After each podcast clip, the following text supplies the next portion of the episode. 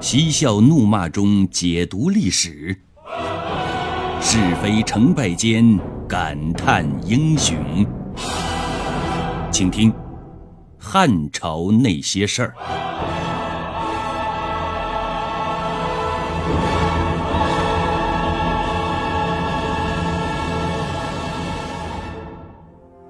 刘彻登基以后，马上进行了感恩大回馈。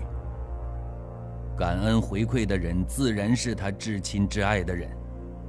是这样具体分封的：封他的祖母窦太后为太皇太后，封他的母亲王志为太后，封他的金屋藏娇的太子妃陈阿娇为皇后，封他的两个舅舅田汾和田胜为武安侯和周阳侯。而敢于拿青春赌明天的王志之母臧儿，也是咸鱼翻身，被封为平原君。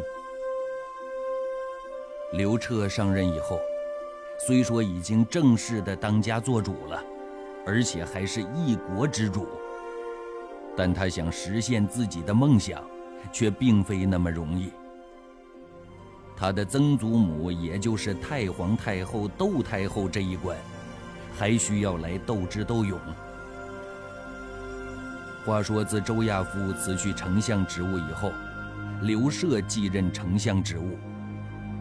这个刘彻只是个平庸之辈，汉景帝当时只是把他当花瓶做摆设。后来周亚夫绝食而死，汉景帝又任命太子刘彻的老师魏婉为丞相。汉武帝刘彻上任之后，除了对自己的至亲之人感恩回馈，其他朝中大臣的职务大多都没变。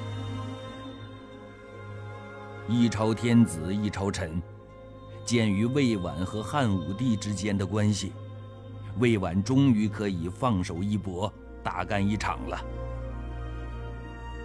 他已经不再满足在背后偷偷的工作了。他把自己的思想革命搬上了历史的大舞台。他建议刚上任的汉武帝要择贤臣来治国。汉武帝对这个昔日的恩师此时的国之栋梁，自然是言听计从，于是下了一道圣旨，大致意思就是说要举行一次公开招聘公务员的考试。他的圣旨一出，天下文人骚客是闻风而动，特别是自秦始皇以来被打压的儒生们，终于等到时来运转了。面对这个千载难逢的好机会，自然个个都争先恐后的往京城里边赶。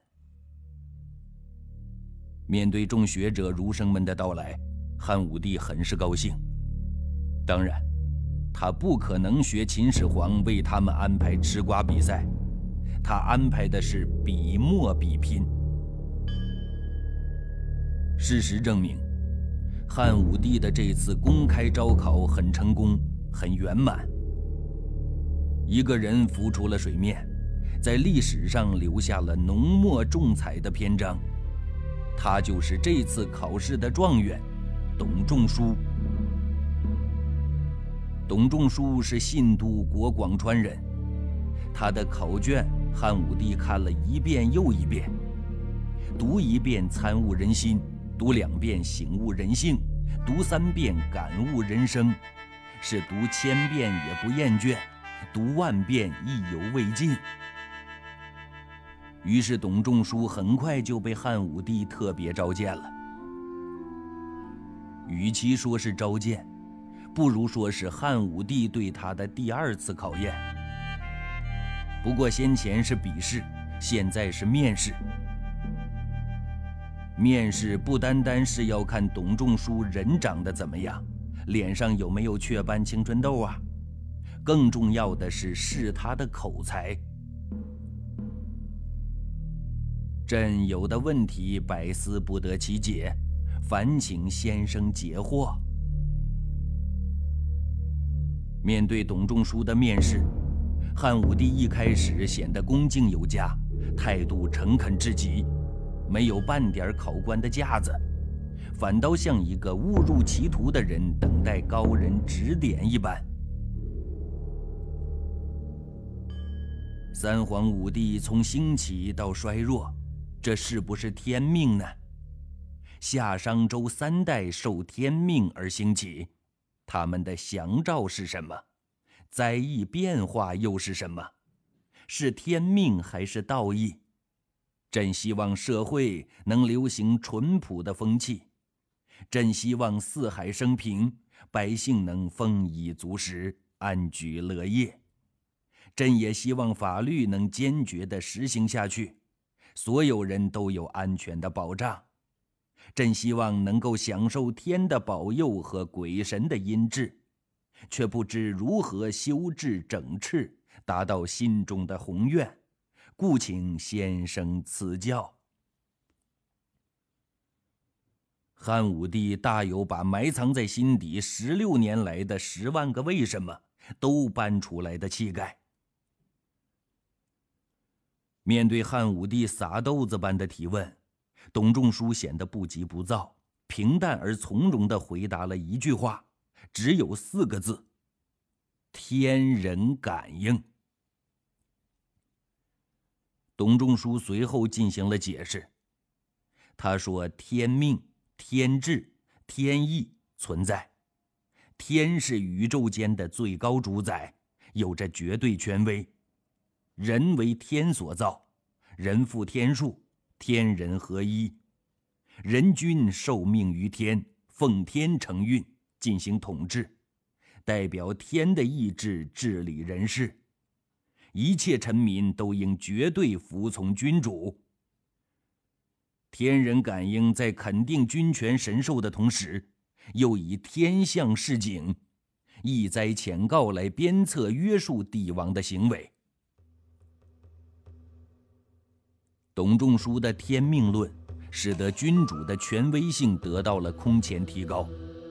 他把君权建筑在天恩眷顾基础上，表明君权乃上天所授，从而使君主的权威绝对神圣化。这有利于维护皇权，构建大一统的政治局面。随后，他向汉武帝献上了三个锦囊妙计。史称“天人三策”，归纳起来是这样的：第一，罢黜百家，独尊儒术。董仲舒说，凡是不在儒家的六艺经典之内的其他各家学派的学说，应该禁止传播，坚决杜绝这些学说和儒家学派同存共异。这样。老百姓就不知道天外有天，当然就会老实本分，不敢有其他想法，更不敢犯上作乱，则天下可治。汉武帝觉得他提出的思想革命很是新颖，而且正符合他的雄心，就独尊儒术好了。于是当场拍板恩准。第二，立太学。设养序，实行道德教育。董仲舒说：“要长治久安，就应该以德治国；以德治国，就应该从娃娃抓起。从娃娃抓起，就必须开设官学。教材只能是诗书礼乐易春秋论语。为了适应时代的发展，还应该找一批人。”编写新的教材。汉武帝没有犹豫，同样批了“恩准”两个字。第三，春秋大一统，尊王攘夷。董仲舒说：“春秋大一统者，天地之常经，古今之通义也。”把封建的大一统说成是天经地义、不容更改之事。他认为应该一损诸侯，尊王攘夷，一统于天子，并使四海来臣。这一条是从维护大汉的大一统出发的，汉武帝没有不恩准的道理。好了，面试到此结束，结果毫无悬念。面对汉武帝的诸多疑难杂问，董仲舒回答的不但流利，简直堪称完美。天人三策，可谓是惊世骇俗之言。汉武帝是又惊又喜，顿时间茅塞顿开，大有豁然开朗之意，心里边感叹着：“听君一席话，胜读十年书。”他当即决定对这个人才重用。考虑到官场的一贯作风，按照先到基层，然后到顶层的做事原则，任命这次考试的状元董仲舒为江都国的相，辅佐汉武帝的兄长刘飞。同时受封的还有榜眼严柱，被任命为中大夫；探花公孙弘任命为博士。那接下来，就是汉武帝实行思想革命的时候了。汉武帝自从产生了思想革命以后，这个刚刚登基的少年皇帝不再孤独迷惘，相反，他为自己这么快就找到了一条正确的道路而感到高兴和庆幸。而他的老师兼丞相魏婉。见汉武帝突然对儒术这么热衷起来，自然是求之不得。于是他二话不说，先来个火上浇油再说。魏婉弄的这桶油也是一个人，这个人的名字叫申公。想必大家都还有印象吧？楚王刘戊天生淫暴，申公作为他父亲最为器重的老臣。尽职尽责的屡屡相劝，最终只有两个字来形容：无效。于是申公选择了飘然离去，后来成了赤脚教授，四海为家，到处传业授道，门下弟子数不胜数。申公的大名，弱冠的汉武帝也早已经如雷贯耳。面对魏婉的推荐。他自然极为想见这个儒学泰斗，于是汉武帝用实际行动教会我们两个成语。第一个成语是“驷马难追”。汉武帝为了表示对这位儒学泰斗的重视，他使用了最高礼节——驷马安车。我们通常所见的马车都是用一匹马。但汉武帝这次却使用了四匹马。且不说这样阔气了不少，但是四匹马拉一个安车的速度，我们也可以想象有多快了。要不我们怎么去理解那句话呢？“君子一言，驷马难追。”第二个成语是“糖衣炮弹”。汉武帝为了防止马车颠簸。怕已经是古稀之年的申公吃不消，还特命人用蒲草包裹好安车的轮子，还怕申公不肯出门，还特令使者带有玉璧和布帛等价值不菲的聘礼。如此厚重的糖衣炮弹砸向一个白发苍苍的老人，可以说是下足了老本儿。汉武帝用最高的礼仪把申公迎进宫以后，然后毕恭毕敬地向他询问治国安邦之道。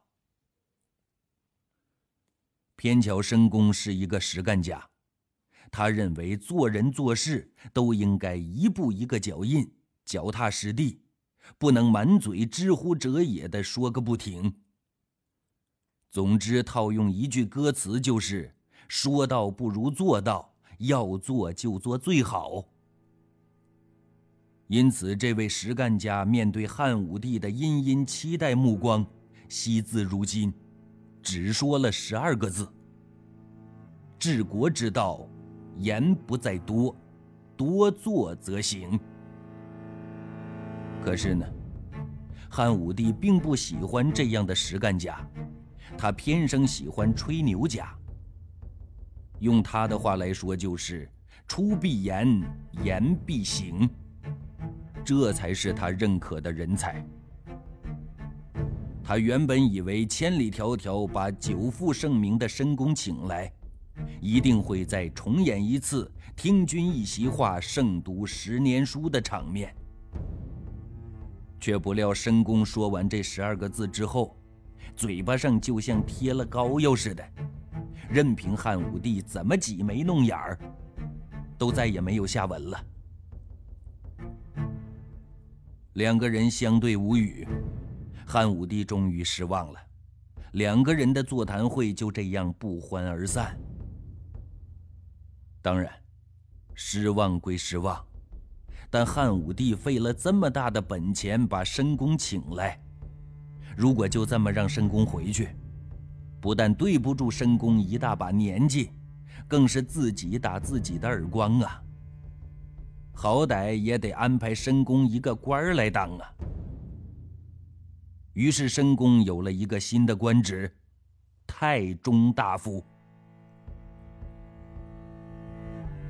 就在汉武帝对思想革命蠢蠢欲动、四处招揽人才的时候，冷不防遭到了窦太后的当头一棒。窦太后的打狗棒已经多年没使用了，这次却毫不留情地挥向了汉武帝的老师。此时，大汉王朝的丞相魏婉。原因很简单，谁叫你魏婉公开推行儒学思想呢？这明显和他大汉历年遗留下来的黄老之学背道而驰。不拿你开涮，拿谁开涮？大家肯定会问：儒学和黄老之学有什么样的区别呢？其实这个问题应该一分为二的来回答。怎么说呢？这就是一个守旧和创新的问题。黄老思想是汉朝开国皇帝刘邦奉行的思想，从此汉朝的继承者都奉行这种思想。到了文景之治的时候，已经到了根深蒂固的地步了。窦太后从汉文帝刘恒到汉武帝刘彻，已经是历经三代的三朝元老级人物了。如今汉武帝却突然要夺去他们老一派的精神信仰，他作为黄老思想的代表人物，自然就不答应了。于是他向汉武帝进行了一次逼宫，理由是魏婉年老力衰。不宜在朝中为官了，理应回家颐养天年。汉武帝刚刚上任没多久，哪儿经得起祖母的软硬兼施啊？最终只好向黑暗势力暂时妥协。妥协的结果就是魏婉成了替罪羔羊。魏婉正踌躇满志，准备大干一场呢。冷不防被窦太后当头一棒，一棒子打得他晕头转向，只好丢了丞相的位子，落荒而逃。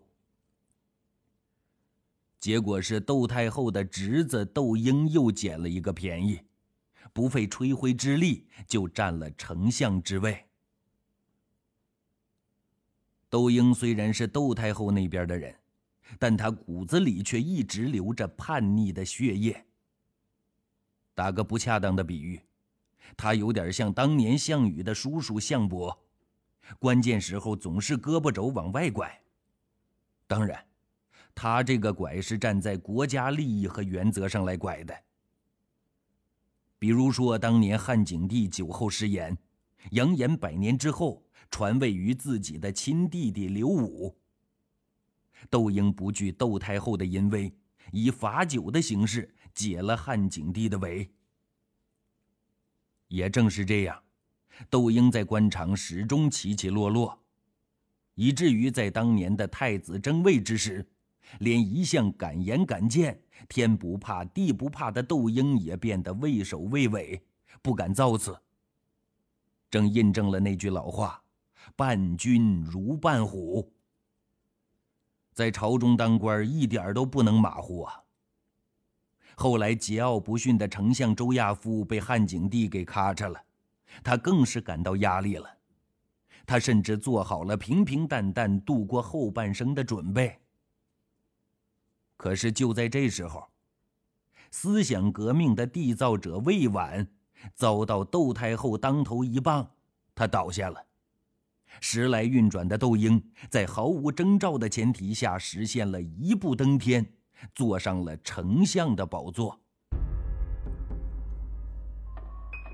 窦太后以为自己的侄子窦婴坐上丞相的职位，为了弥补当年的过失，上任后一定会进一步镇压儒学，确定黄老思想在朝中不可动摇的地位。可是人算不如天算，事实证明，窦太后这一次又错了。窦婴表面是黄老之学的支持者。